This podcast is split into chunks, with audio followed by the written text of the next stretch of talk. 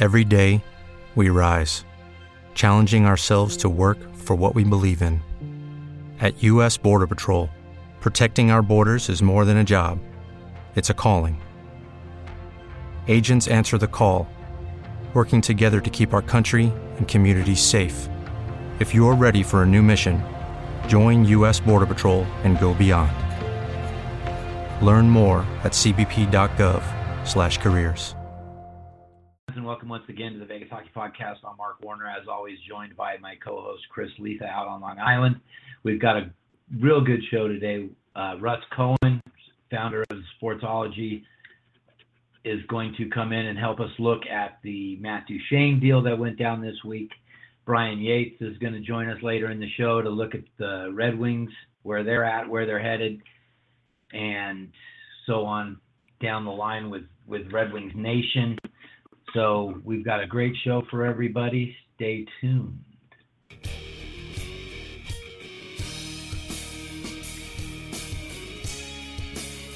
Hello, hockey fans, and welcome once again to the Vegas Hockey Podcast. I'm Mark Warner along with Chris Lisa. We are now going to be affiliated with the inaugural launch of the Hockey Writers podcast page over at thehockeywriters.com. We were talking with JD Styles from Cali Sports News, reporting live from the Stanley Cup Finals. And today we're being joined by the first general manager in Las Vegas franchise history, George McPhee. with Pat Quinn, you know, might be the finest man I've ever met in my life. This is the Vegas Hockey Podcast. We're talking with Clint Malarchuk. There's something about George McPhee that everybody says is a good kick. This is the Vegas Hockey Podcast, and we're talking with Dana Lane, play-by-play voice of the UNLV Rebel hockey team and owner of Dana Lane Sports. Joining us now is Matt Pryor of thehockeywriters.com. He's coming to us from the Dallas Stars training camp.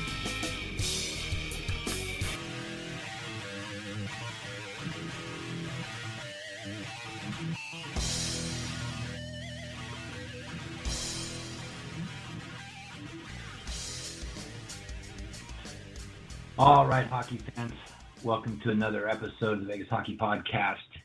Make sure you follow us on Twitter at Vegas Hockey Pod. Go over to Russ Cohen's Sportsology SoundCloud page. You can find us there. You can find us at Grandstand Sports Network, uh, thehockeywriters.com. We're pretty much all over the map.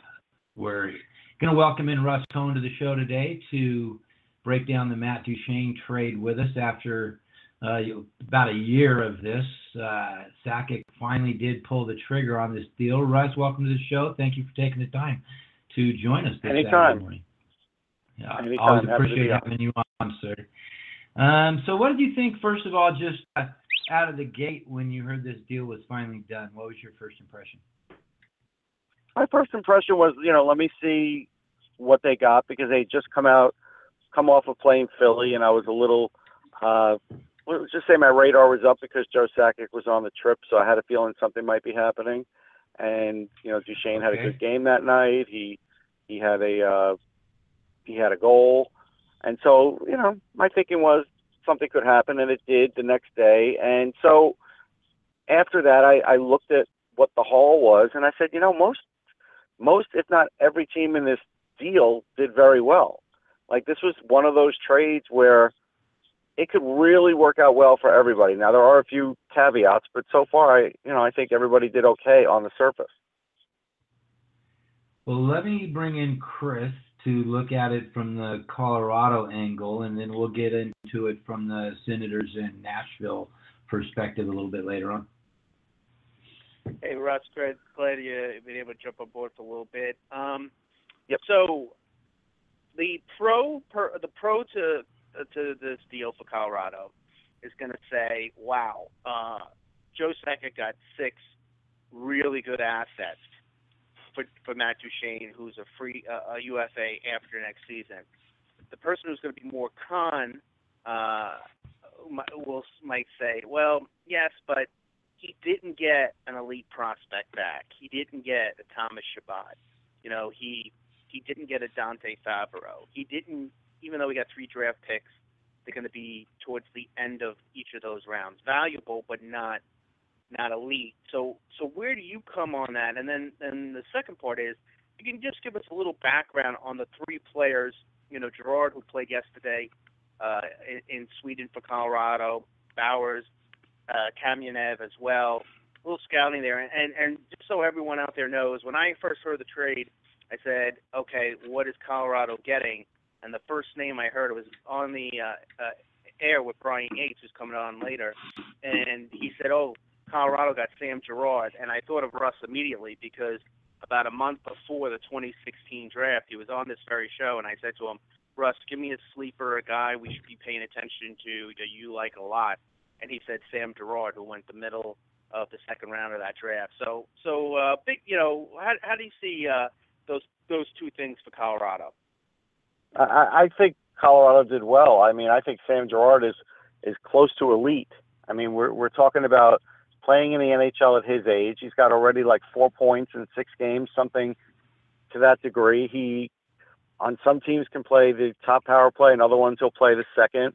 Right now, he's playing the second, which is fine. He could, he'll probably be a three for most teams, and for that one, he will because they have Tyson Barrie. But again, that's terrific. I mean, that's something they've added now an element that they didn't really have with Matt Duchene, and that is now they've got two solid power plays, and they've already cashed in on that in the game in Sweden. So I thought that was good. And Shane Bowers is a really good prospect. I'm I'm sold on him making it to the NHL, and I think he could be a really good second line center. Plays a complete game, but probably can be a, a 55 point guy. And so I I like what Sakic got. Now Kamenev, you know, he had 21 goals last year. He he showed high end skill in international play, and as he moved up the ladder, but uh, you know, it's it's not as high end as I thought it might be in the AHL. So, like, as far as his development goes, you know, he's a big, strong guy. He's got an edge to his game, so he'll be in the penalty box. He will score goals.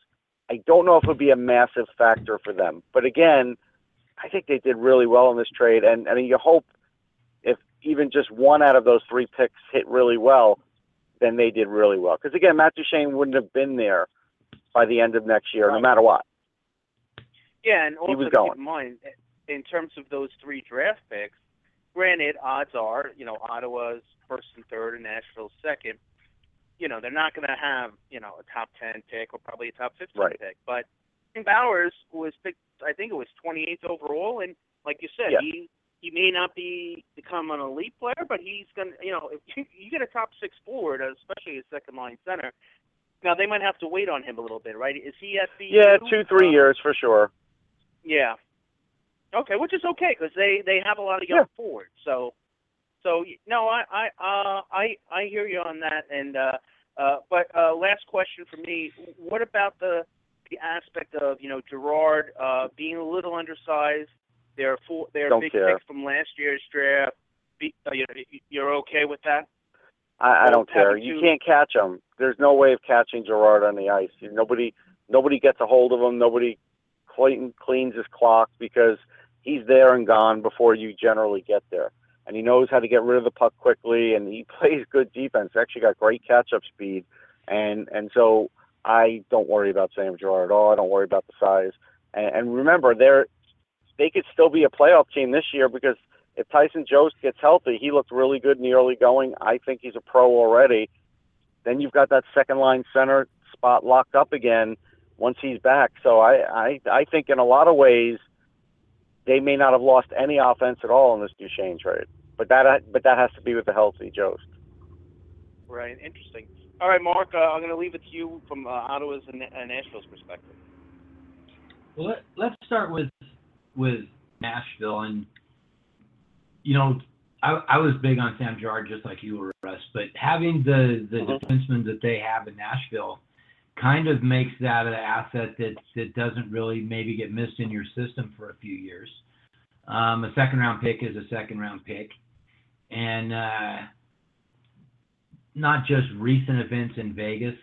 Um, we have to see what what Kamenev is going to bring, but if if you if they were going to trade Girard Kamenev and a second for Kyle Turris, don't they do that deal uh, you know, 100% of the time? Yeah, because they have that For depth sure. on defense, and, and so that's Absolutely. that's definitely now. The biggest thing is is they got cost certainty with Turris because they got him locked up, and he's not locked up to huge, you know, top line center money. He's hooked into that. Well, I'm sort of like a one A kind of money, same, you know, Sure. same as Johansen. He's making a little more, and so now they have a, a locked up combination of two young centers, one and two, with good size and skill. That's something they hadn't had before. Now that's something where if they'd have matched up against the Penguins with that a year ago, might have looked a little better. Right. And I, I was thinking the same thing It, with with Fisher playing the number two before he got hurt. They was, I mean, Fisher was really best suited at a uh, at a third line type center. So bringing Yeah. in that bringing in Turris to play second line behind Johansen, pushing uh, pushing the their depth at center just got really solid. And and you're right.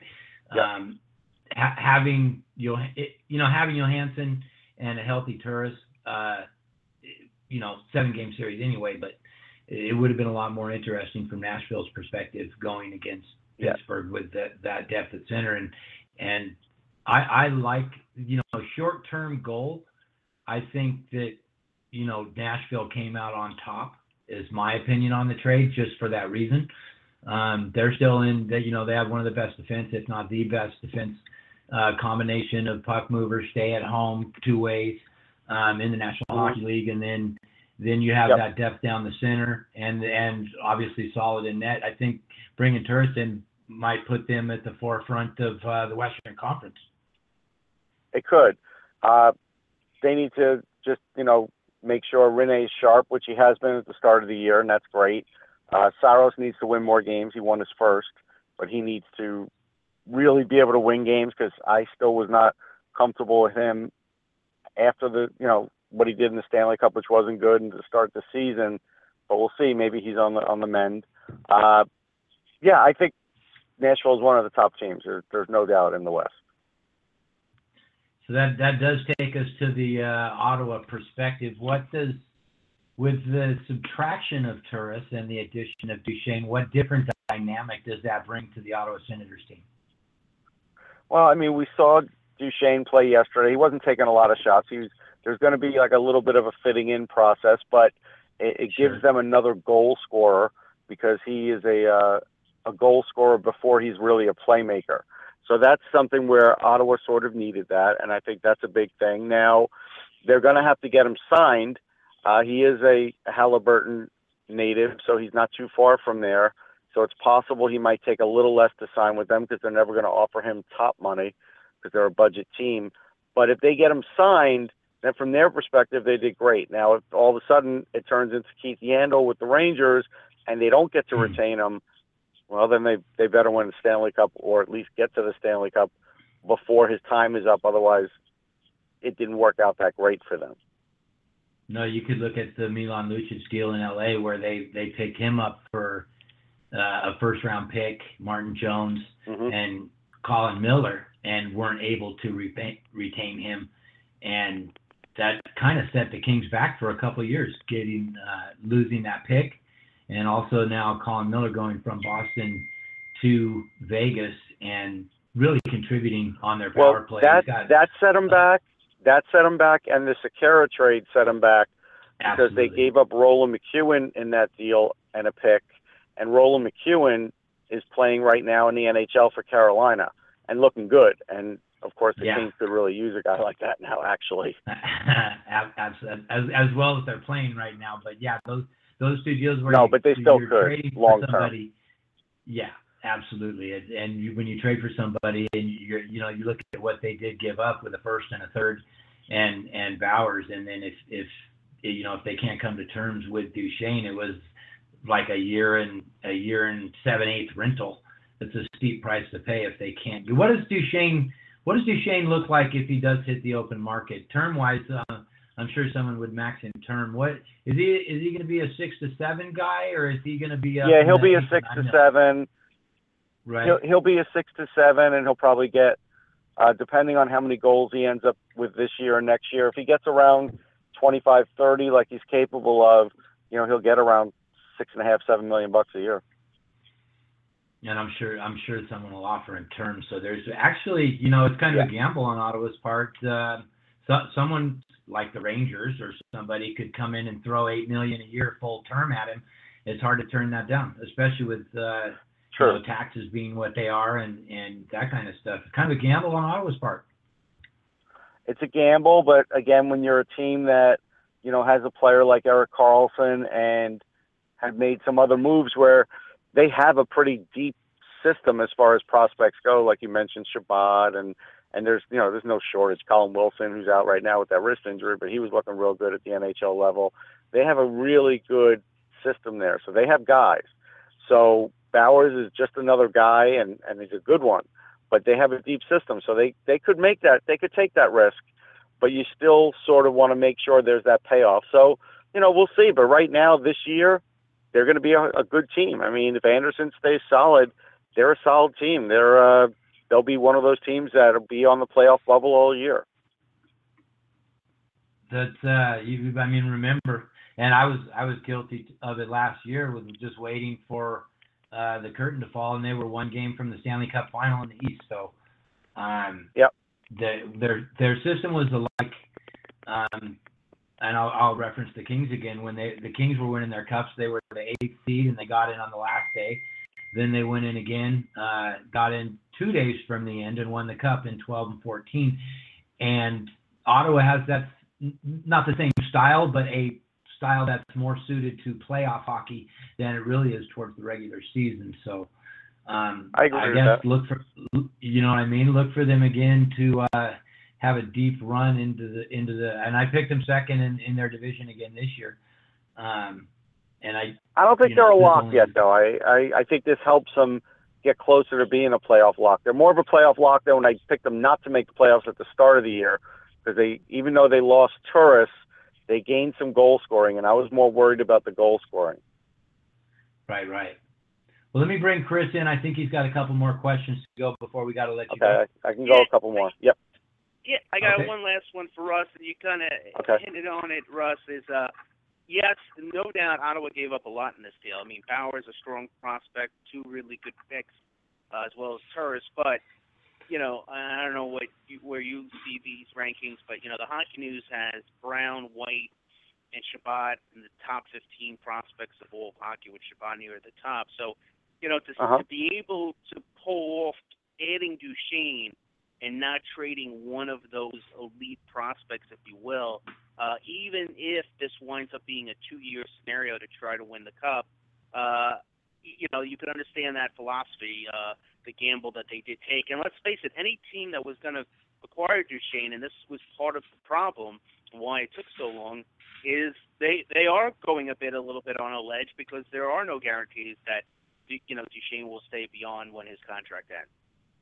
Right, and they weren't going to give Turris six years because they're, like I said, they're a budget team, so they probably offered him four, maybe five max, and and he was looking for that longer deal.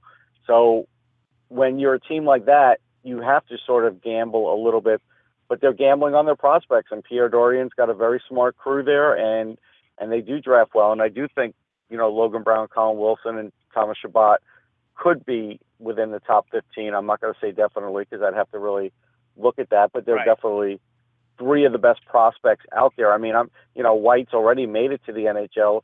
Brown's really close, and Chabot really could make it if they want him to, but they really want him to continue to play top line minutes. We might see him towards the end of the season. If not, you'll see him next year. Top pairing minutes. I mean. Well, all right, Russ. Thanks, thanks for joining us again to go through that. Um, looks like Thanks, there's upside and some possible Chris. downside to everybody. Uh, let everybody know where Yep. they can find your stuff, man. Sure. Uh, www.sportsology.com. You can look me up on Amazon.com at Russ Cohen. I've got great books for the holidays, or SoundCloud page, which you guys have advertised, which is great. And at Sportsology on Twitter, they finally gave me 280 characters, so I'll I'll leave them alone for a while. all right, thank you so much, sir. We'll be talking to you down the road. All right, guys. See ya. Thanks, Russ.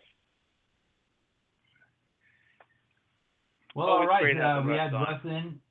Absolutely, joined us on short notice to go through that, and and uh, his, his, you know, he he's one of our go-to guys when we talk about prospects and and kids coming up and where they slot in. So it's, it's the perspective on the the prospects that went to Colorado in the deal. I don't think anyone's better than Russ to come in and break that down for us. Yeah, Russ and Zach Devine are tremendous. I mean, they both have different uh, viewpoints and whatnot, but that's great, you know. I, I, but, well, uh, sure, no, that's good. Uh, yeah. So, so why don't we uh, jump into the Vegas lane here before we have Brian on? A big win last night. I have to tell you, sir, from afar, uh, you know, uh, wasn't an easy road trip. Uh, had you know the goalie situation, and you know Winnipeg has been playing really well. I mean, I think on fire. I want to say they lost their first. They they they. Uh, I want to say they lost their first couple of games, and since then they've, like you said, been on fire. So that was a big win last night. They come home after that six-game road trip, and then they then they hit the road again. You know, uh, they they they're off until Tuesday, and next week they they go to uh, Edmonton and Vancouver. So uh, and, and then come back to a stretch that's kind of more normal home and road split. So, you know, the road trip wasn't great, but they got through it. They survived it, and what makes it kind of in their rearview mirror, mirror was uh, another really good game, uh, home win last night. And I tell you about this team, it's it seems like it's a different guy every. You know, one night Lindberg gets gets a goal or two. Last night it was Karlsson. You know, Neal always seems to be in the fray. Uh, so you know, the goal scoring seems to be, um, you know, a, a good mix uh, from that team. Absolutely, it is. Um, the offense is spread up and down all four lines. Even when you go down to the fourth line, Bellemare had a beauty goal um, the other night. Nosek is is solid in the face-off circle. Um, down down their fourth line even is is just. I'm trying. I'm trying to pull up some of my notes right now on um, where they are as far as offense goals for um, Yeah, they're right there at the top of the league. They're they're, they're right top of the league with goals for. Um, Yeah, and they get So- they're getting contributions from everybody. and the the other thing, you know, the the road trip being what it was, they're still three four and one on the road, which puts them about 46 47 percent of their road points, and moved to I want to say eight and one at home now, seven and one at home. So if you're gonna and and that's obviously I don't think they're gonna hit 95 percent of of points for in their in their home games, but if you look at at um, road points for, if you can get 50% of your road points, um, you know, there's a bunch of teams in the National Hockey League that would sign up for that. If you if you get 75% of your home points and 50% of your road points, you're solid, right? I mean, that's and and Absolutely. you know, even even Well, that's what they say. Play I've watched- 500 on the road and play 500 on the road and have a strong home record, and you'll be fine. and that's the recipe that they're going with right now. So, and even in even me, and I and I I put them at 70 points for the season, and they're at 21 now. So it looks like that's a ticket that's going to cash for me. But um, I keep thinking that there's that nagging feeling that the expansion Blues are going to you know come around for this team. But Well, you know, you things, it, you, know, injury. They they've definitely had they've had a lot of injuries, obviously to the ab- goaltenders. but absolutely, the and their the forwards too. Marshall Yeah, missed a couple guys games. that- Paula missed a couple games. Yeah, yeah, yeah, but Those nothing nothing drastic. They didn't they didn't lose Neal for a month or or or something something along those lines. And and on the goaltenders, from what I've uh, seen, uh, it, it looks like all three guys, Fleury, uh, Subban, and Danskar, are on the med uh, mend, but there is no timetable. And you know, considering uh, basically over the next ten days or so, I think they have like two games because they don't they don't play until next week. They they don't the next game is until Tuesday. Then they play Thursday, and then they don't play to the following Sunday. So basically, over the next roughly ten days, they have two games. Uh, I think you'll see Lagacé in those two games, and then we'll see where those goalies are at. So I wouldn't, yeah, I wouldn't expect at that point. So if they can split those two games Edmonton and Vancouver. Vancouver's been a nice surprise as well. Edmonton has not been a nice surprise. Uh, uh, they had a couple wins this week. Uh, really, thanks to the three on two Trending play. up a little bit. Uh, yeah, I mean they were, you know, they got out. I'm not just saying this. I mean, I mean it was a rough night for the Islanders last night. Boy, oh boy, Cozy Wade uh, was not happy. But um, be that as may, like, they they were very fortunate when in Long Island got outplayed. But that's the thing about hockey. You can play a tremendous game, and unlike the other sports, when you play a tremendous game in hockey, your goaltender can steal two points. It's it's it's really hard to do that. It, it's almost impossible for that to happen in the other sports. But um, you know, then it was a back and forth game in New Jersey. So, but they need to get some wins going. But but in terms of the Knights, you got to be thrilled. And you know, real quick, uh, it leads to a bigger point. If this continues, come you know, come late January, they're going to have a tough decision on their hands. George McPhee, front office, and ownership in terms of you know big picture. Because I'll be honest with you, I mean, I, I think I I look at four guys on this team who are pending UFAs, and Neal and Marchessault and Perron and Sbisa. Now, to me, Perron and Sbisa would be two guys you're definitely going to trade for the best package of picks and prospects you can get. And then out of Neal and Marchessault, I think they keep one of them. I think they sign one of them uh, now, uh, you know, between now and let's say the deadline, and they move one. But obviously, if they did those moves, uh, they would be kissing the playoffs, any chance of the playoffs goodbye. So that's going to be an interesting uh, quandary, if you will, for the team. I don't know if you're kissing the playoffs goodbye. Um, like you just said, this team gets it from up and down the lineup. There's not one guy or two guys that this team relies on heavily.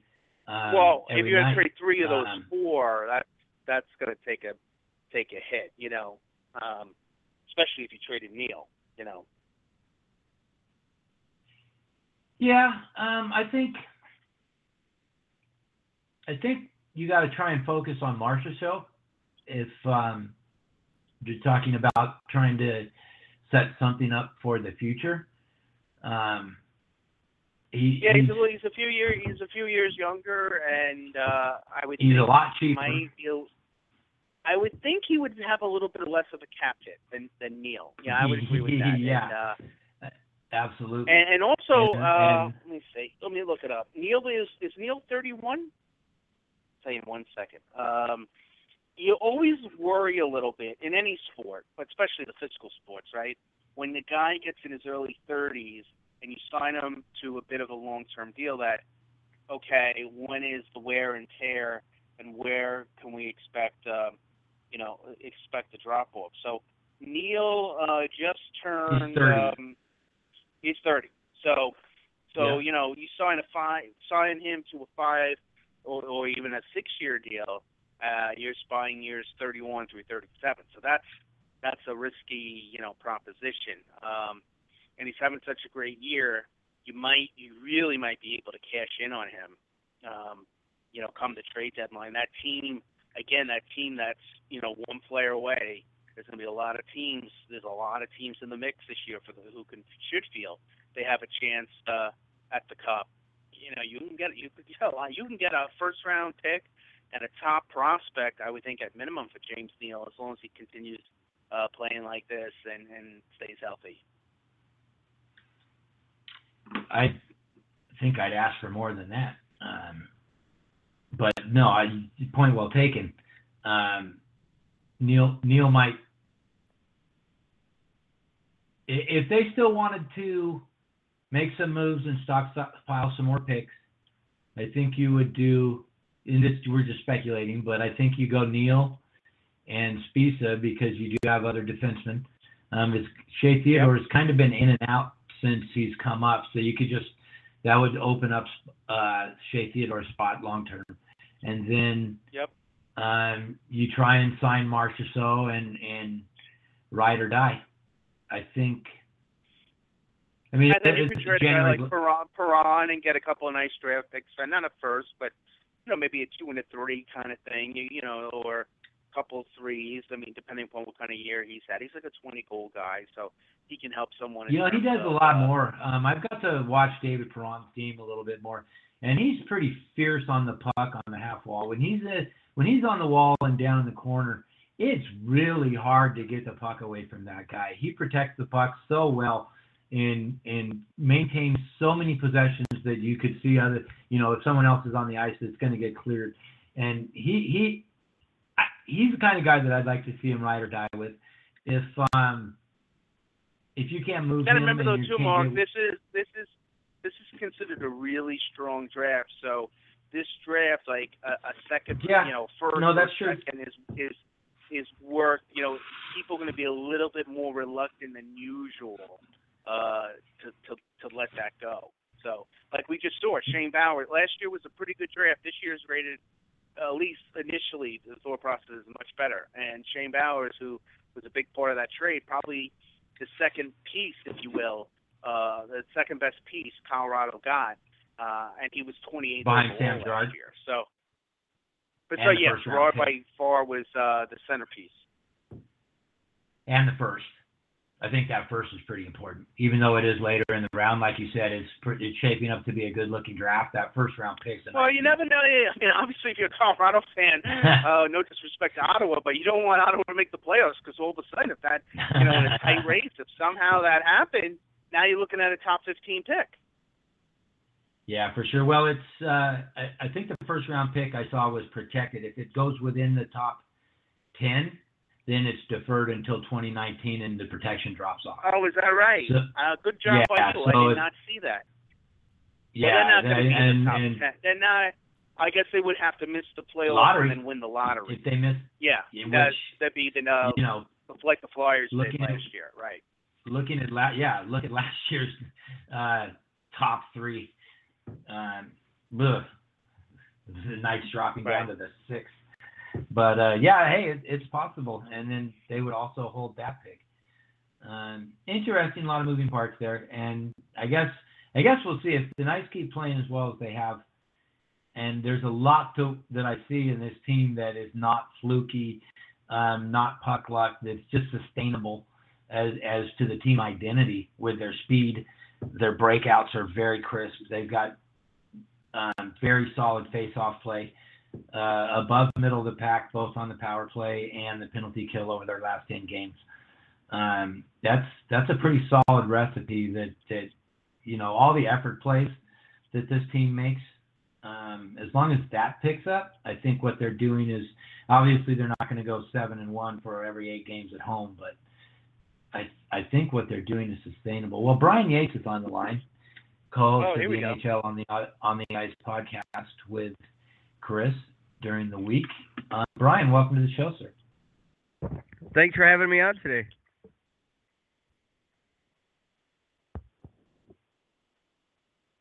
Mark, Can you guys hear me? I hear you, Brian. Are you there, Mark? Uh, we lost Mark for a second. So, Brian, why don't you break down for us the Wings? Uh, I think they're eight. If memory serves correct, they're eight with the loss the other night. They're eight, eight, and one. They got off to a bad start. Uh, excuse me, good start. Then had a little bit of a rough patch and kind of been playing 500 since then. So, what can you tell us about the Wings so far? Well, the main thing about the Red Wings this year is their start. Like you said, their first 17 games, 12 of them are on the road, five of them are at home. But their next 15 games coming up, 13 are at home and two are on the road. So being 500 at this mark for the Red Wings is is pretty good for them considering how bad they struggled last year. They struggled out of the start. Um, you know, they've they put nice wins together on the road you could tell they were kind of tired in Calgary the other night. Um, you know, they gave up six goals, eh, which I is probably one of the highest goal totals of the season this year that they've given up. Um, I, you know what, for them being eight, eight and one, uh, 17 games into the season is pretty impressive considering 12 of the games were on the road. Now, Brian, uh, you know, we've talked, me and you have talked about the Wings a lot the last couple of years. How do you see, you know, right now the Wings aren't the team they used to be. They're not a, they're not a terrible team. They're a decent team, but I mean, let's face it. I, I think it's fair to say that the best case scenario for this team where they're currently at is, you know, they they make the playoffs in one of those last spots, and then and probably lose in the first round to a really good team, and that's not really where you want to be. So, big picture, where where does the where do the Wings have to get better, and then and then with that, considering the the the young kids that they have who are all up for for contracts after this year, uh, you know, could could a lot of changes be afoot? That that that's a great question. The, the big picture of the Red Wings, what do they need help at? Is absolutely they need help on defense. Uh look, I have not been a fan of Ken Holland over the last few years with the signings that he have he has signed uh players to. Uh he has signed Jonathan Ericsson, who's a mediocre defenseman, to uh, a $4.25 million contract all the way through 1920. Danny DeKeyser, another, I believe, mediocre defenseman. He signed 5 million all the way through 21 22 season. Uh, Trevor Daley for a three year deal, you know, who's 34. All these guys are, are up there, you know. Jonathan Ericsson's 33, Trevor Daley's 34, uh, Kronwall 36, still has two years left on his contract, which is 4.75. Uh, Mike Green in the last year of the contract. This is probably their biggest blue chip heading into the season that they have. Uh, if if they are out of the playoffs, you can expect Ken Holland to try and and I really think he's going to try hard to move Mike Green somewhere. Um, uh, offensive defenseman, you know, teams love offensive defensemen. Uh, oh, they'll, Mike they'll Green do well is, for him. They'll do well for him, Brian. They'll, I mean, if they got a two so. and a three for for Smith last year, I, I Right. think they'll do pretty good. and, you know, and they've got uh, uh, two second rounds for next draft, two third rounds this draft. So look at look at Ken Holland to build on that. Uh, if this team's out of the playoffs, to move Mike Green. Uh, other than that, I mean, there's nobody else. I mean, unless somebody will take one of these other players and their contracts off their hands. Uh, you look at the forward position. You know, I, I think they have a bunch of talent on the forward position. But then they have guys that are signed to, you know, m- middle of the road contracts that probably don't deserve it. Like Darren Helm signed to a four year, you know, four year, three point eight five million dollar contract. Abdelkader, uh, he signed through 22-23 at four point two five. Uh, yeah. Uh, Frans Nielsen, who's 33, which I know you're uh, familiar with. He signed through Yep. 21 22 season at 33 years old. I mean, you're giving guys who are at their prime long term contracts where at the end of their long term contract, they won't be in their primes anymore. Um, it- they signed Luke Glendening, a fourth line guy that any almost any AHLer could come up and probably fill that role at 1.8 million. I I mean, these Yeah. guys are backlogged um, in in moving these guys up from the minors. I mean, you have guys in the minors, uh, Svechnikov, uh, who was their first round pick a couple years ago that could come up. Uh, Rasmussen, who was their la- first round pick uh, last year. He's probably got about two years in the minors till he can come up uh, and contribute. But they have a lot of guys in their system that can't come up because they're so backlogged in the forward position in the uh, in the NHL. Uh, guys um, that have come around finally. Anthony Mantha, he's got eight goals, leads the team in goals. Larkin, who had a sophomore slump last year, 13 assists, leads the team in assists. Mantha has 16 points, leads the team in points. Uh, you know, and, and Jimmy Howard. I mean, Jimmy Howard has been absolutely sh- nothing short of solid. I mean, 2.48 goals against this year, 0.92 save save percentage. I mean, right now, I believe Jimmy Howard has been the MVP through 17 games of the season for the Red Wings. Now, you know, that's where I want to. That's where I want to go next with you. Is the goaltending is big picture. You know, Jimmy Howard. I uh, want to say off the top of my head is 32, 33. He signed through next season, I believe, making a good He's buck. yeah. and and you got Mrazek, who I know there's been some stories of maybe not Ken Holland's favorite, who was an, who was exposed in expansion, not taken, but exposed in expansion, who's an RFA himself, making four million, so he would get a increase on that. I mean, again, this team's looking towards the future. it, who's going to be their number one goalie, and is that person not on the roster? I, I don't think that person's on the roster right now, unless they cut Howard loose. Um, it's going to be interesting to see what they do with Mrazek. I mean, do they trade him? Um, which I can see that happening. I can see Mrazek getting traded if Howard can stay healthy for the rest of the season. Trade trade deadline, they try and move Mrazek. Um, you know, they've had some issues with him about his attitude. That's why he was left in expansion draft. He's got four million on this year's contract. He's an RFA with uh, arbitration eligible next year.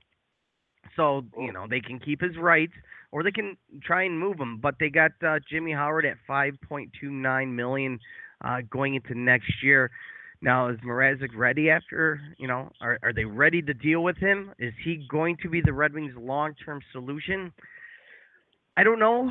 I I, I kind of feel like they want to go in a different direction because Mrazek really hasn't grabbed that torch from Jimmy Howard, um, like they thought he would.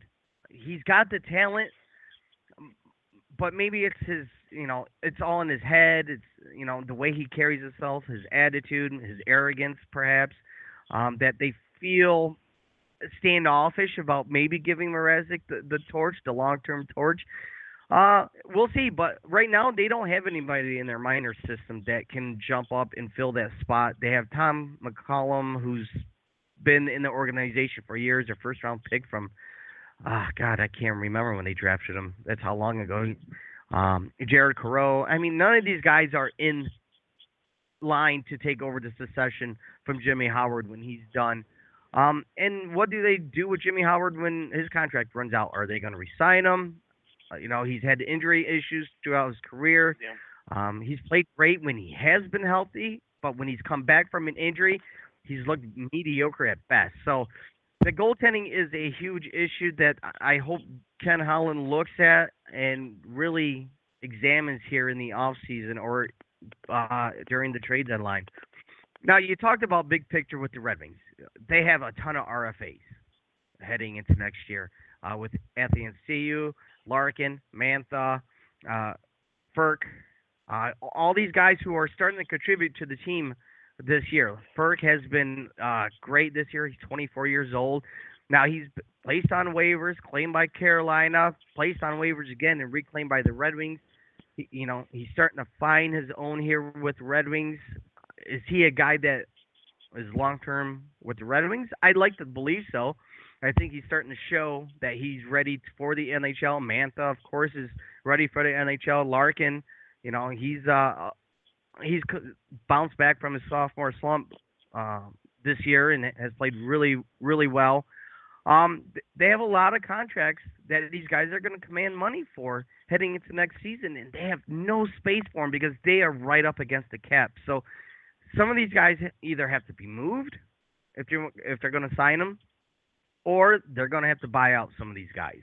And we're talking buyout like Helm, um, Jonathan Ericsson probably needs to be bought out. So there's a few guys on this roster that will have to go I, before the Red. I, I can, could see Mrazek and then and Matsu getting moved, Brian.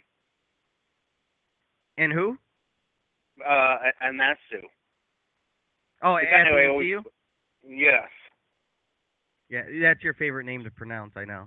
I know. I always push that one. I always push that one. My life on the line Chris has to it get it. Um, uh, yeah, that one I forget. Paul May. Well, But- we're talking with Brian Yates, co-host of the NHL on the Ice podcast here on the Vegas Hockey Podcast.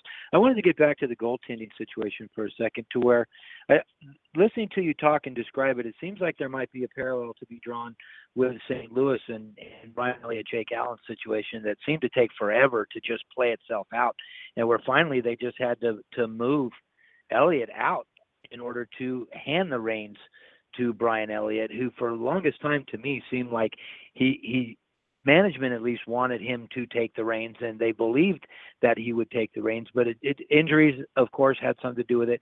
But is there a parallel to be drawn with those two situations where the it, the decision is going to have to come in the front office uh, which one they're going to move out to to really bring resolution to that situation in the net Yeah, there there are some, but the only difference I think is that they had confidence in Jake Allen to eventually take over that spot. With Peter Mrazek, I, I don't know if they're very confident that he is the man, that he's Right. going to take the torch from Jimmy Howard when Howard's contract is over. Um, Mrazek is a free agent or a restricted free agent after this year, and he makes four million already. So, are they going to dish out enough? I mean, they are so up against the cap. I mean, they have one, two, um, six RFAs to deal with next year.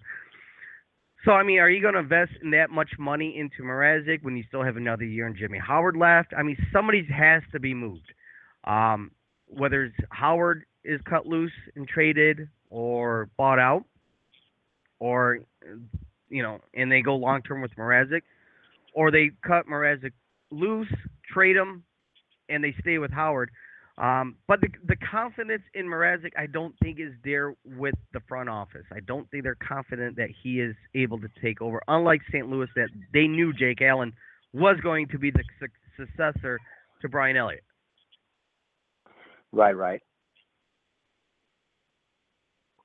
Well, Chris, why don't you jump back Yeah. in and finish up the Red Wings talk here, and then I want to get Brian's just thoughts on on Vegas since this is the Vegas Hockey Podcast, um, and and we'll go from there. Actually, I want to get Brian's thoughts, and it was funny when I went down. Uh, we were doing the NHL on the Ice podcast, which we do on Sunday nights. Uh, we were on air, and the deal came down. So, Brian, why don't you tell everybody what your thoughts were from the Duchene deal? How do you feel about it for Ottawa, and Nashville, and and how do you feel about it for Colorado? Well, that was a fun night last week. Uh, Sunday we broke the news uh, during our show that you know the trade had gone down, and just when all the pieces were starting to finally fall into place and and we gathered them, it it, it was a very weird trade.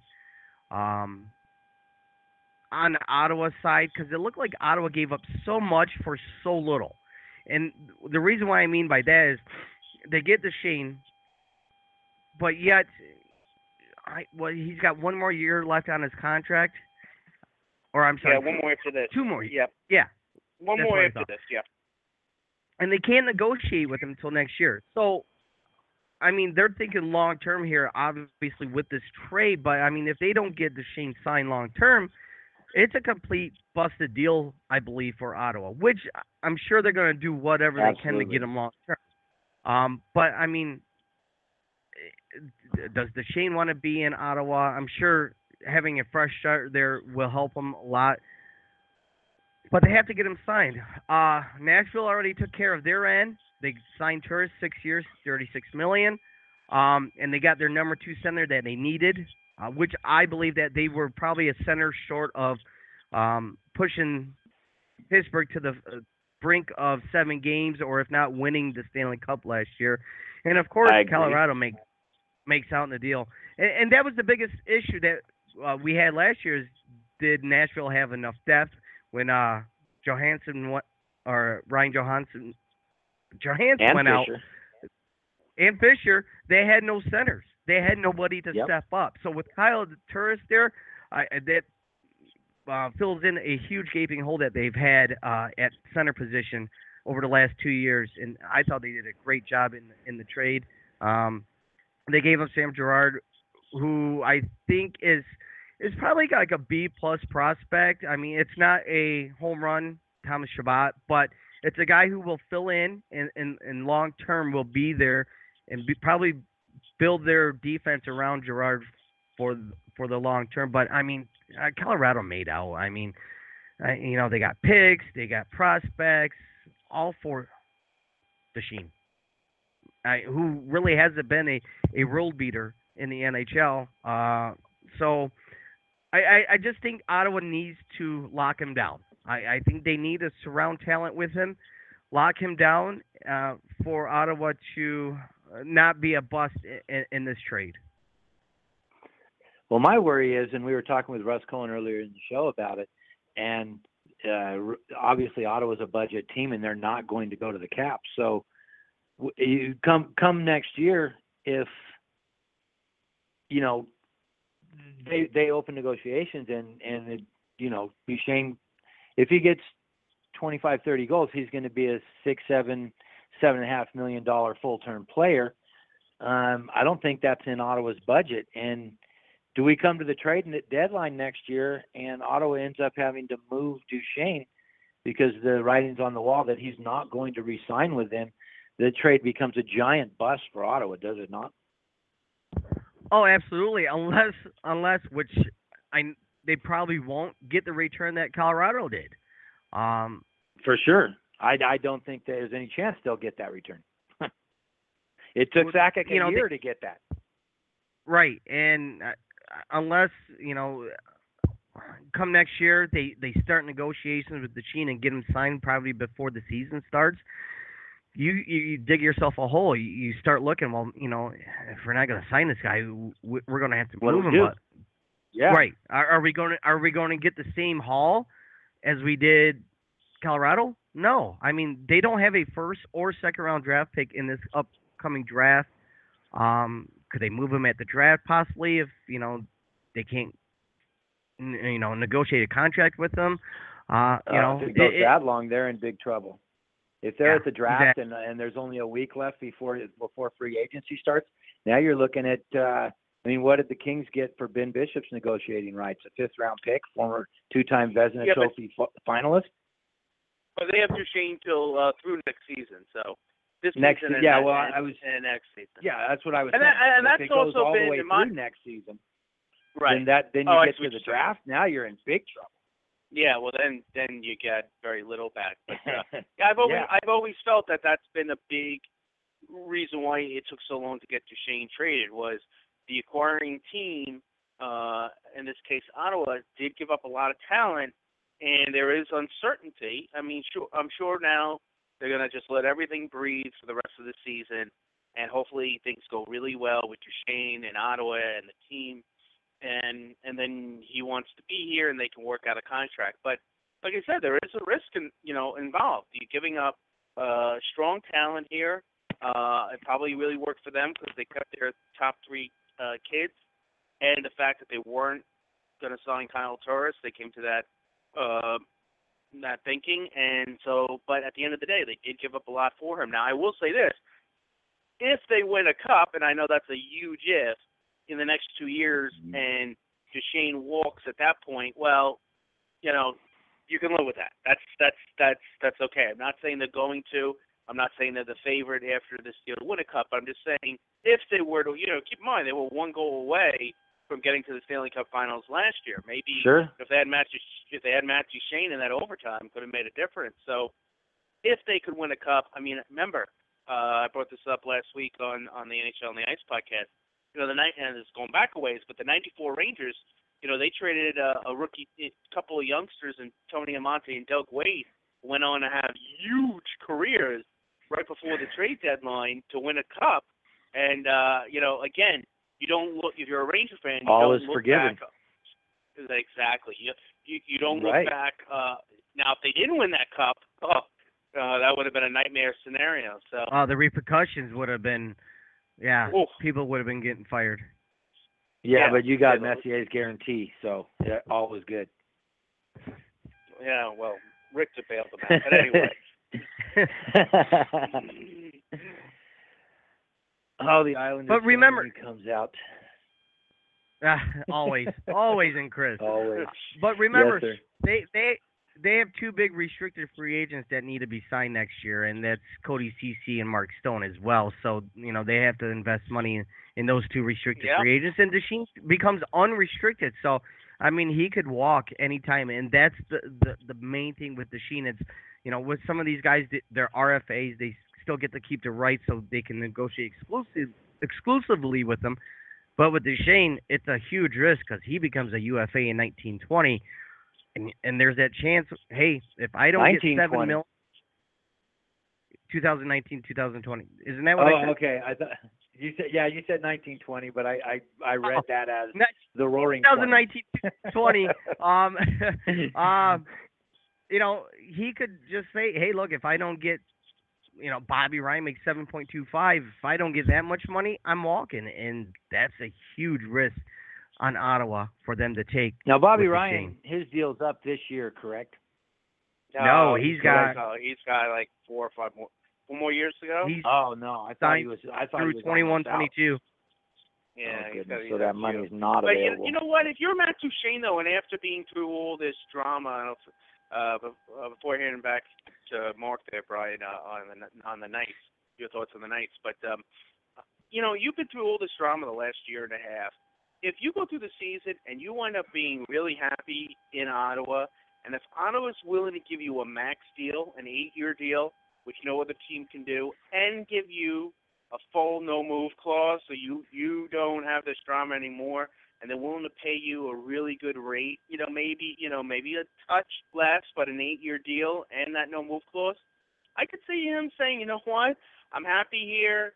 Uh, I got the eight-year deal. They can't trade me without my okay. I don't. I have that behind me. Uh, let's let's get a deal done. I, I could see that happening. Absolutely, it, it's very well possible that could happen. But again, it's a Canadian team. You get paid less in Canada.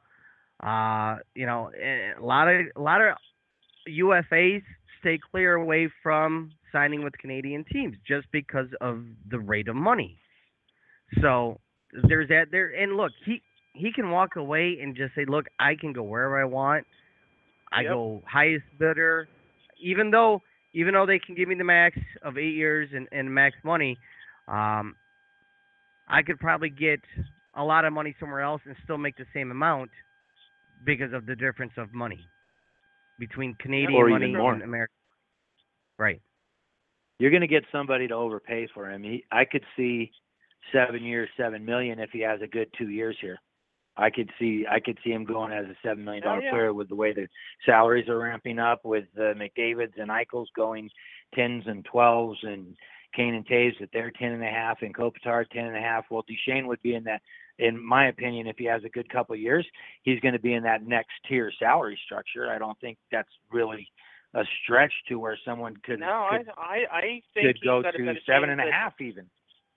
Yeah, he- maybe if he, eight. if he scores maybe. 30, 25 and 30, he he, Yeah, he he could go seven eight. years, seven, seven, Eight. seven and a half, eight million dollars.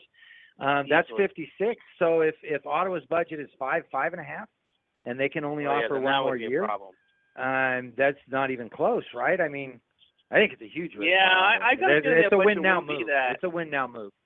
Yeah, I Oh, think, I absolutely. think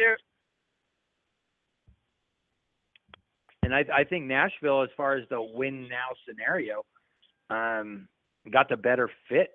I don't know. I still want to see how Duchene um, fits into the 200 foot game that Ottawa plays. Um, I know he brings speed and I know he brings goals, but we've seen a lot of goal scorers. And I use the Kings in, as an example because they're a West Coast team and I'm a Kings fan. Um, we've seen a lot of guys on the in in a defensive first structured 200 foot game um, really struggle as goal scorers and go other places into different systems um, and put 30, 35 goals up. Brian Boyle scored 30 goals once he left the Kings. Teddy Purcell was a two-time 30 goal scorer once he left the Kings. So I wonder how how going out of a a less a, a more offensive oriented scheme, if you will, in Colorado to a to a more defensive 200 foot game structure as they play in Ottawa. I wonder if that hurts his numbers any.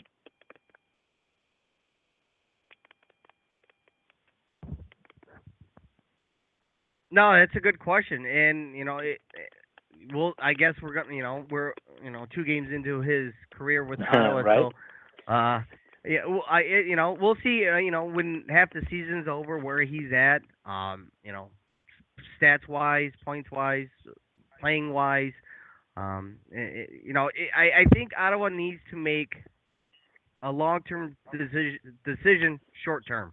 I mean, they, they I think they only have a, a, a, a small window to examine of how he will fit in the system if he's worth the money that he'll probably ask for. Uh, it's, uh, for me personally, I'm I'm glad the deal's over with, and uh, hopefully hopefully this will be the last time that that Chris wants to bring it up and talk about it because Oh, no, this will be I've it. been oh my goodness, this thing just spiraled and spiraled and spiraled and circled, and and thank goodness it's over with. and Been like a vampire. person yeah yeah it's it's just undead. It's a zombie event. Now hopefully someone threw it in the fire and and we won't have to all we can talk about now is how they're doing on the ice and i'm looking forward to that. But brian i wanted to ask i wanted to ask where where you are as far as your home base? Uh, show wise or yeah where where where, where do you hang your Oh. hat Uh, we hang our hat on WBLZ Sports, uh, the NHL on the Ice show. We record our show on Sunday evenings, and then it's replayed on WBLZ Sports on uh, Monday night or Monday mornings, depends on the schedule. But uh, we do our live show Sunday evenings on Blog Talk Radio. Uh, Fanspeak is our site where we do it off of on Blog Talk. So uh, if you want to listen to us live, you can join in, or you can listen to the replay on WBLZ Sports.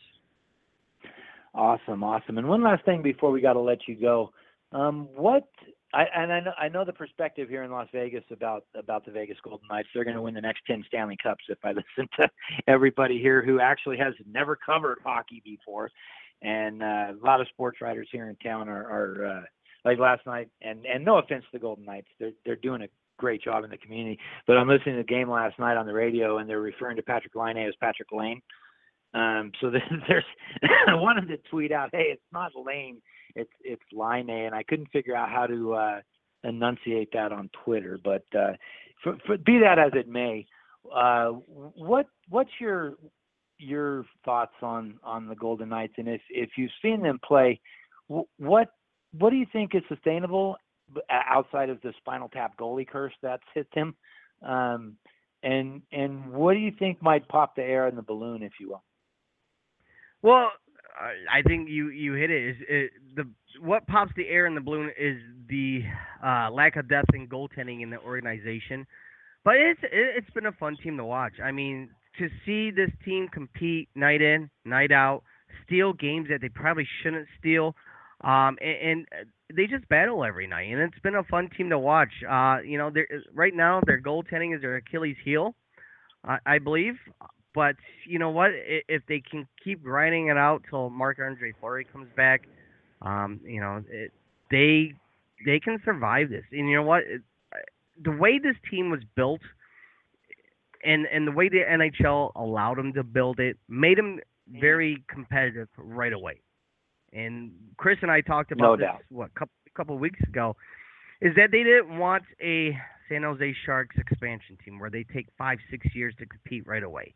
You know, they didn't want Or to lose Ottawa Atlanta Senators. Thrashers or Se- Senators or Lightning. You know, they didn't want this organization to struggle for the first five years because that's when you lose your fan base. When you Yep. can get a team that can come in and compete right away, you you grab that fan base right and you get them excited, just like you know it is right now. Because right now, I mean, this team's battling night in, night out. Uh, They're second in their division. Um, they're fun to watch. They're competitive to watch. Um, you know, at home they're seven and one. I mean, they're the only loss at home, I believe, is the Red Wings, right? Yes, that's correct. That was the game Marc-Andre Fleury got hurt. got got hurt in, and they left a concussed Fleury in for 30 minutes, and he gave up four goals. Oh, so that's we, we they were we, they were wi- we we butchered that. We we we I was so I was so mad that they left him in, or either he stayed in and they left him in, because we talked about that that Sunday on the shows. You know, don't they have a concussion protocol? What? Why did Yeah, he not get pulled? there's I supposed to mean, be- if you saw him supposed to be struggling, right? And Well, and well, right when it happened, John- he laid face down and he laid face down in his crease with his head in his hands. Right when it happened. Now, any How spotter who's watching the game has to get him out at least for the 15 minutes in the quiet room. absolutely, It- and, now and he's I been out that- almost a month. Right, and you, So- you you he played the rest of the game that you lost, and then you lose them for a month, and then you it, it it's been a, a complete uh, domino effect. You know, Subban goes down, Huh. Dansk goes down, you know, and it's been awful. Trust me, I've had these guys on my fantasy teams, you know, right, and it's pissing me off that they keep playing down. Right, it's killing No, me. no doubt. Uh, no doubt. but I mean, it, it's a fun, competitive team. It's you know, and it's from top to bottom. Every player is contributing. It's not like one player is is dominating Absolutely. the team or relying on one player. It's it's top to bottom competitive, And look, they got pieces that they can move, and and that's you know if, if they end up on the cusp or out of the playoffs, they've got guys that they can move. Um, you know, James Neal. I mean, he's 30 years old at five million dollars. I mean, will you resign him long term? Eh, you know, not a long term deal. Maybe three year deal, if that. But I'm sure he'll want long term. Same thing with David Perron. He's a UFA. So I mean, you have pieces to move if you want, and that's the one thing that McPhee has done. I mean, he in in he's added a lot of assets in the draft. 2019, he has stockpiled seven picks in the first three rounds for 2019. Um, so absolutely, he's got a stockpile though, guys. Draft picks for 2018. I think he only has five picks for this upcoming draft, so that's where uh, he's gonna he's got to trade some of these guys to stockpile those first three rounds. I don't think he has a second round pick this year, so he's he's got to work he will. this year. He will. They don't have a fourth round pick next year, but yeah, he will. I mean, he's got the pieces uh, to move guys. I mean, uh, your backlog on defense, right? So you move some of the pieces on on defense, uh, bring up some of the younger guys, you know, and, and, and get them playing and get them going. But uh, I I love the way this team has been built for the short term and possibly for the long term. Absolutely. The uh, the game the game in Toronto on the road trip. I don't know if you saw, but that's I think that that game and and they're seven and one at home, but but they're they had a bad road trip with a minor league backup goalie in the pipes. They're still three four and one on the road. They're they're pumping 47 48 percent of their road points into the bank right now early in this. That that that comes back later and later on. And once those points are in the bank, you know you, you can't take them away from this. But the the Toronto game, that was just I mean, that's I, the type of game that I think the NHL wants the league to move towards. If if anybody caught the the Toronto game, uh, Toronto jumped out to a lead early. They were up three one. Vegas, as they will do, um, fought their way back into it, tied it, and the overtime in that game was just phenomenal. It was some one of the best games I've seen all year was that that Golden Knights Toronto game. Fast, skill, skill on both sides. The Vegas has more skill than we thought they were going to have. Um, and the their puck movers, Nate Schmidt, I, I want to shout Nate Schmidt out. That guy's phenomenal. Um, the way he shows up at the rink night in and night out and competes. Um, Colin Miller quarterbacking the blue line. Eventually, that's going to shift over to Shea Theodore um, once you know he has a little bit more seasoning and a full time spot opens up. They're still having to scratch guys in and out just to get Shea Theodore in the lineup, even though he is now on the NHL roster. Um, very very interesting start to the season for this team. And and like like you said Guy Boucher said that they were the hardest working team that he's scouted in the NHL period. And it and it's not even close. These guys get they get sticks in every passing lane. Um, they compete on every 50-50 puck most times winning it. And all all the effort plays that don't show up in in the stat sheets um, these guys these guys show up and compete for every single night. And I think that's if you can if you can put that into an 82 game schedule and and at, and at the end of the season you hang up hang up your gear and I think they and the community will be proud of where they finish up regardless if they make the playoffs or not. And you credit your head coach for that. Gerard Gallant has done a phenomenal 100%. job. Look what he did. Look what he did in Florida, of the year and right he now. got shafted. Yep. Yes, he got shafted in Florida, in my opinion. Called him a cap. Right? Called him a cap. Yeah, yeah. I he got I- I shafted think in, he shoulda- Florida. A hundred percent.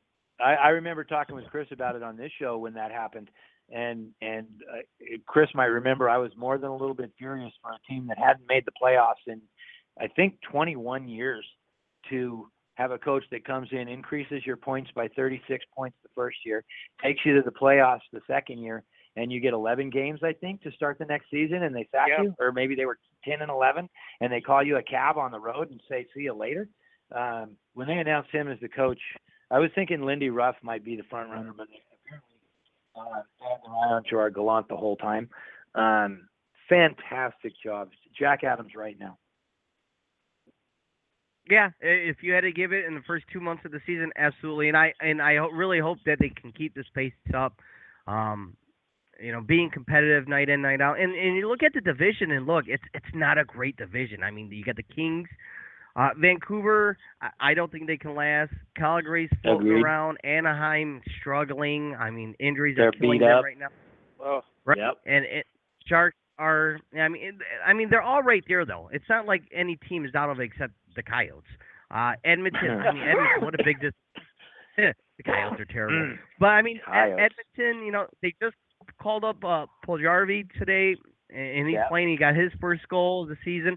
And, and they needed a spark in Edmonton to get get back on track. But look, I mean, only seven points separate second place and seventh place in this division.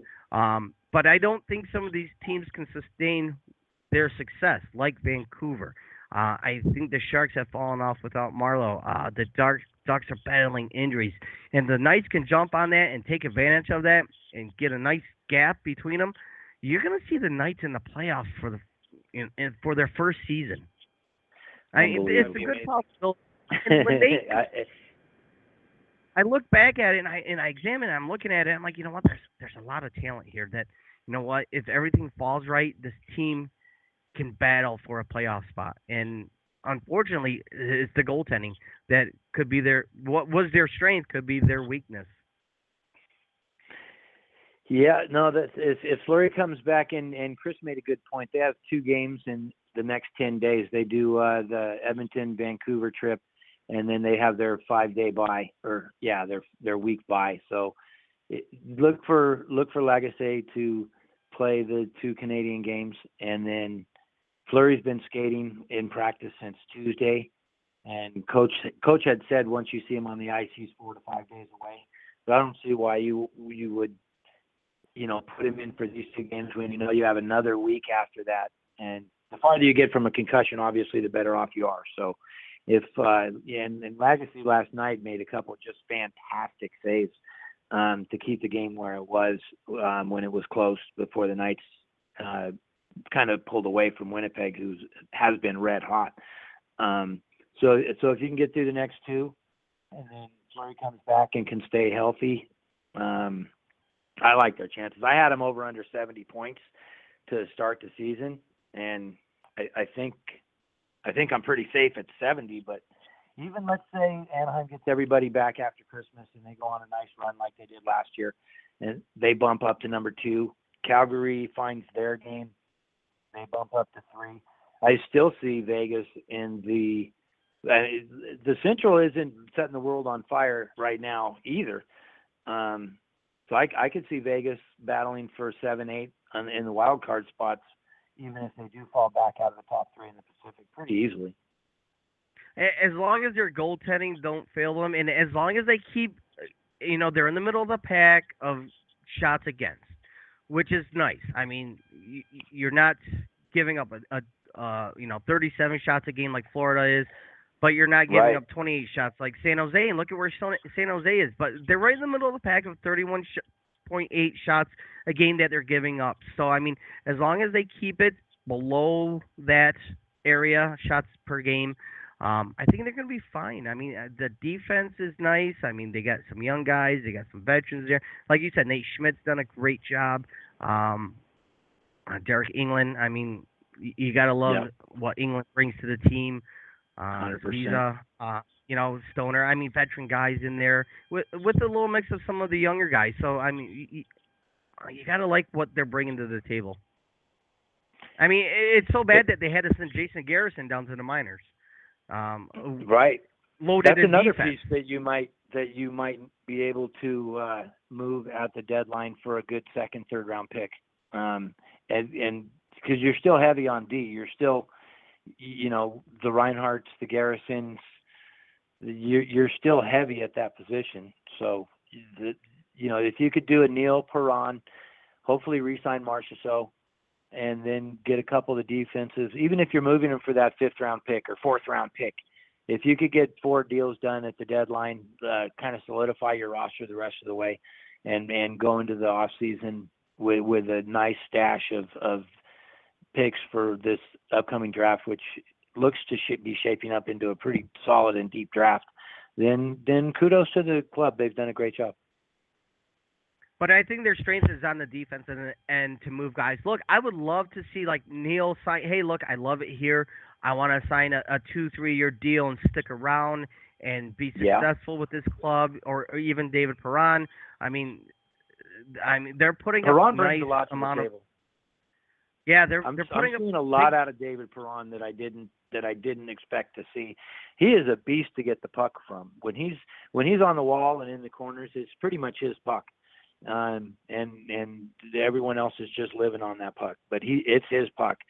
And he he saves a lot of possession time in the offensive zone, that protects that goaltender situation and keeps the teams from going the other way just by his tenacity on the puck. And I'm I'm really liking what Perron brings to this team. So if you can, instead of moving them right away, you know, hold on to them for a couple years, see this team succeed. You know, have some players here that can help this organization grow, and uh, you know, and, and go from there. You know, hopefully you don't have to get rid of them right away. That they will want to stay and see this organization succeed. Absolutely, absolutely. Well, sir, thank you for spending so much of your time with us this Saturday morning. Um, we're going to have to let gentlemen. you go. Uh, make sure everybody uh, follows NHL on the Ice on Twitter and tune in Sunday nights on Blog Rock Talk Radio to catch Brian and Chris uh, for the NHL on the Ice podcast. Brian, thank you so much, sir, and we will definitely be talking to you down the road. Thanks, gentlemen. Thanks, Brian. Talk to All you right. tomorrow night. All right, all right. Well, Chris, that's gonna that's gonna bring us into our overtime segment. Uh, breakdown. We, I mean, we pretty much got into it already, but give me give me what I hope to be the final thoughts on the Matt Duchene deal from from the Chris Lisa perspective. Yeah, I mean, I think Ottawa got the best player in the deal, um, to say the least, and Matt Duchene. Um, I think you'll ride it. Like I said, you ride it out. Yes, they, they they're a deep organization uh, in terms of young talent, so that allowed them to take a chance and take a little bit of a risk. And sometimes you have to do that. So um, we'll see what the future holds. But um, Matt Duchene's going to be there the next couple of years. So uh, to me, he's a phenomenal uh, he's not a one, but he if he's your second line center, he's like a one A. So um, you know, obviously Nashville again dealing from strength. Uh, if they did not have the current blue line core that they did, they probably don't trade a Sam Girard with his upside. His uh, you know he's knocking on the he's probably on a regular uh, on on that team right now. Uh, but because they're deep on the blue line, they can trade a Girard, they can trade uh, a second round pick, and and a prospect. Um, so and and land a Kyle Turris, and now all of a sudden Nick Bonino is your third third line center. Uh, for Colorado, Yeah, I'm how about you know, that? I yeah, from Colorado's perspective, you know, I, I've been tough on Sakic. I would give him a and granted, uh, it's a difficult situation, which a lot of which he caused. But having said all that, I would give him a grade of an A minus on this deal. Um, you know, again with prospects, you never know. I I remember a few years ago, uh, the Caps were going for it, and they landed Martin Erat from the Predators, and they gave up uh, their uh, first round pick from the year before and Filip Forsberg, and no one really made a big to do about it that Forsberg was traded, and then all of a sudden Forsberg turned into the player that he has. So um, I think Girard's going to be really good. Uh, will he be elite? You know, time will tell. Um, I don't think the, the the other two kids they got, I think, have a chance to be very good, especially Bowers. And you know, they have to they have to do well with those draft picks.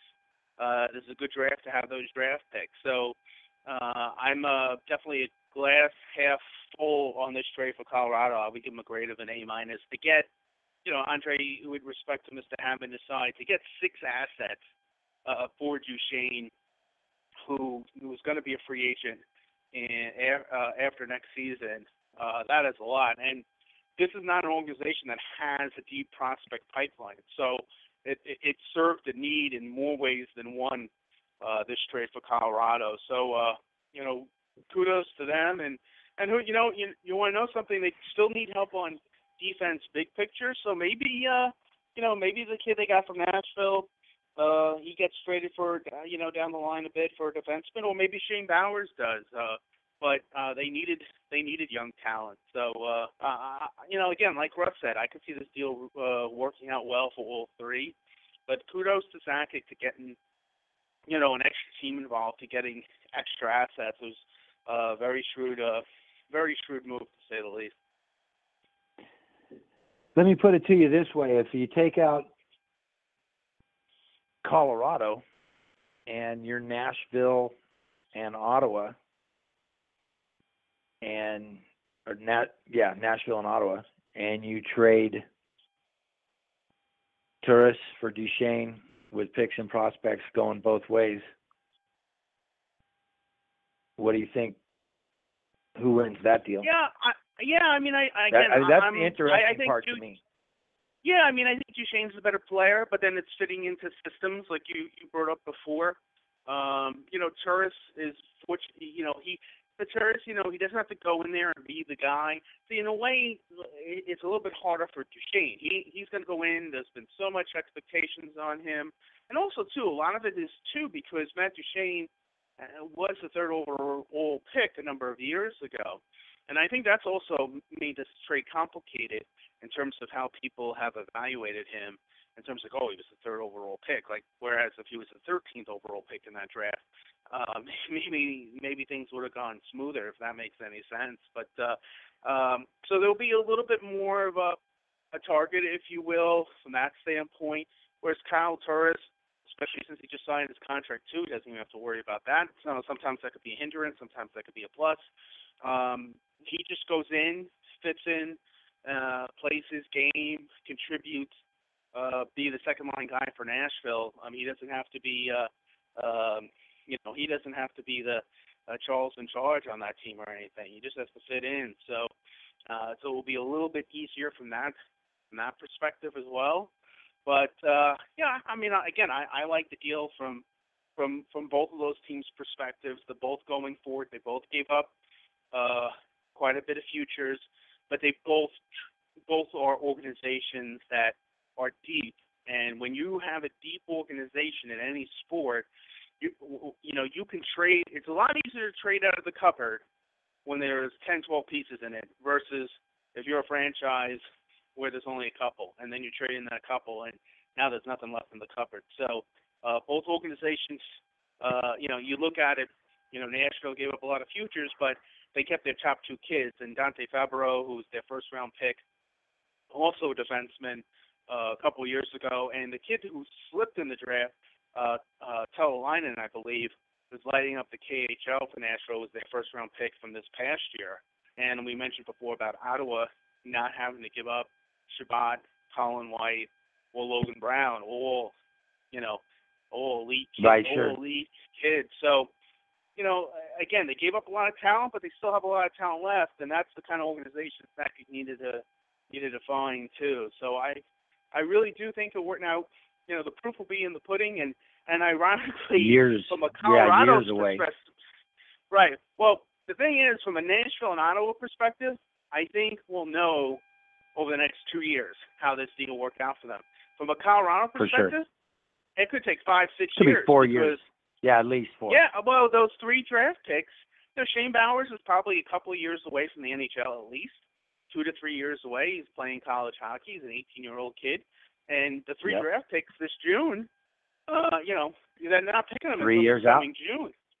Three years Yeah. out, yeah. So it could be five, six years uh, uh, to evaluate from a Colorado end. But I think they did on paper in terms of the value of the assets. You got they got to be happy. Yeah. And and I think the biggest point is does Ottawa re-sign him after next season, or but hopefully before after next season? Because if not, that's that's doom for a front office. That's uh you're going down the Dean Lombardi road right there. And that's Yeah, I mean, know. like I said, I think they're, I think they're plan. I don't think they would have done. I think that's their plan.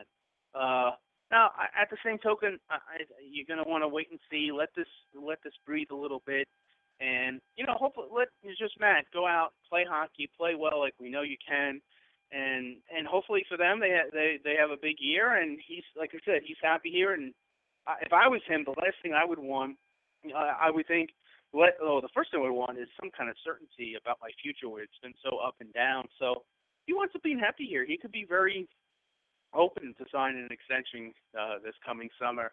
Uh, and he's a Canadian kid too, so Uh, Sure. I, I, I don't I don't think if Ottawa was going to be anywhere near the ballpark of what it would take to sign him, uh, that they would make this trade. I, I really don't. Uh, I, that that doesn't seem to make now. That doesn't. That's not a guarantee that, that at the end of the day they're going to be able to resign him. But if they're like, you know what, the most we can do is five, five and a half. You know, well, we know that's not going to get it done. I don't, I don't, I don't foresee that. But you know, maybe, maybe they feel like, hey, we have a two-year window with this trade with him, and while we're giving up really good pieces, we didn't give up our cream of the crop. Let's go for it and see what happens. You know, there, like I said, there are a lot of franchises in all of sports who have done that in the past. Sometimes it's worked and uh, wonderfully, and sometimes it's worked terribly. So, um, but we'll, we'll we'll have to, like I said, we'll have to wait and see on that. Well, righty, Chris, that's going to wrap it up for this week. Uh, tell them where to find us and let us know what's on tap. Yeah, so again, on Twitter, uh, we're at the Vegas Hockey Pod. You can find us on the Sportsology SoundCloud page. Uh, just search under Sportsology or Russ Cohen under SoundCloud.com. We're on the Grandstand Sports Network. So that's GrandstandSportsNetwork.com. We're at, you can find our show at thehockeywriters.com. You can find us on Blog Talk Radio. Just search Vegas Hockey Podcast. And you can also find us on iTunes as well. Next week, we have another great guest. We have a returning guest, Mr. Justin Bradford, author of Welcome to Smashville. Uh, where the Predators are at, there's kind of been been more up and down, but you know they have a decent record, but probably not up to their standards and what they hope to accomplish this year. So we're going to be checking in with him next week, talking some Preds.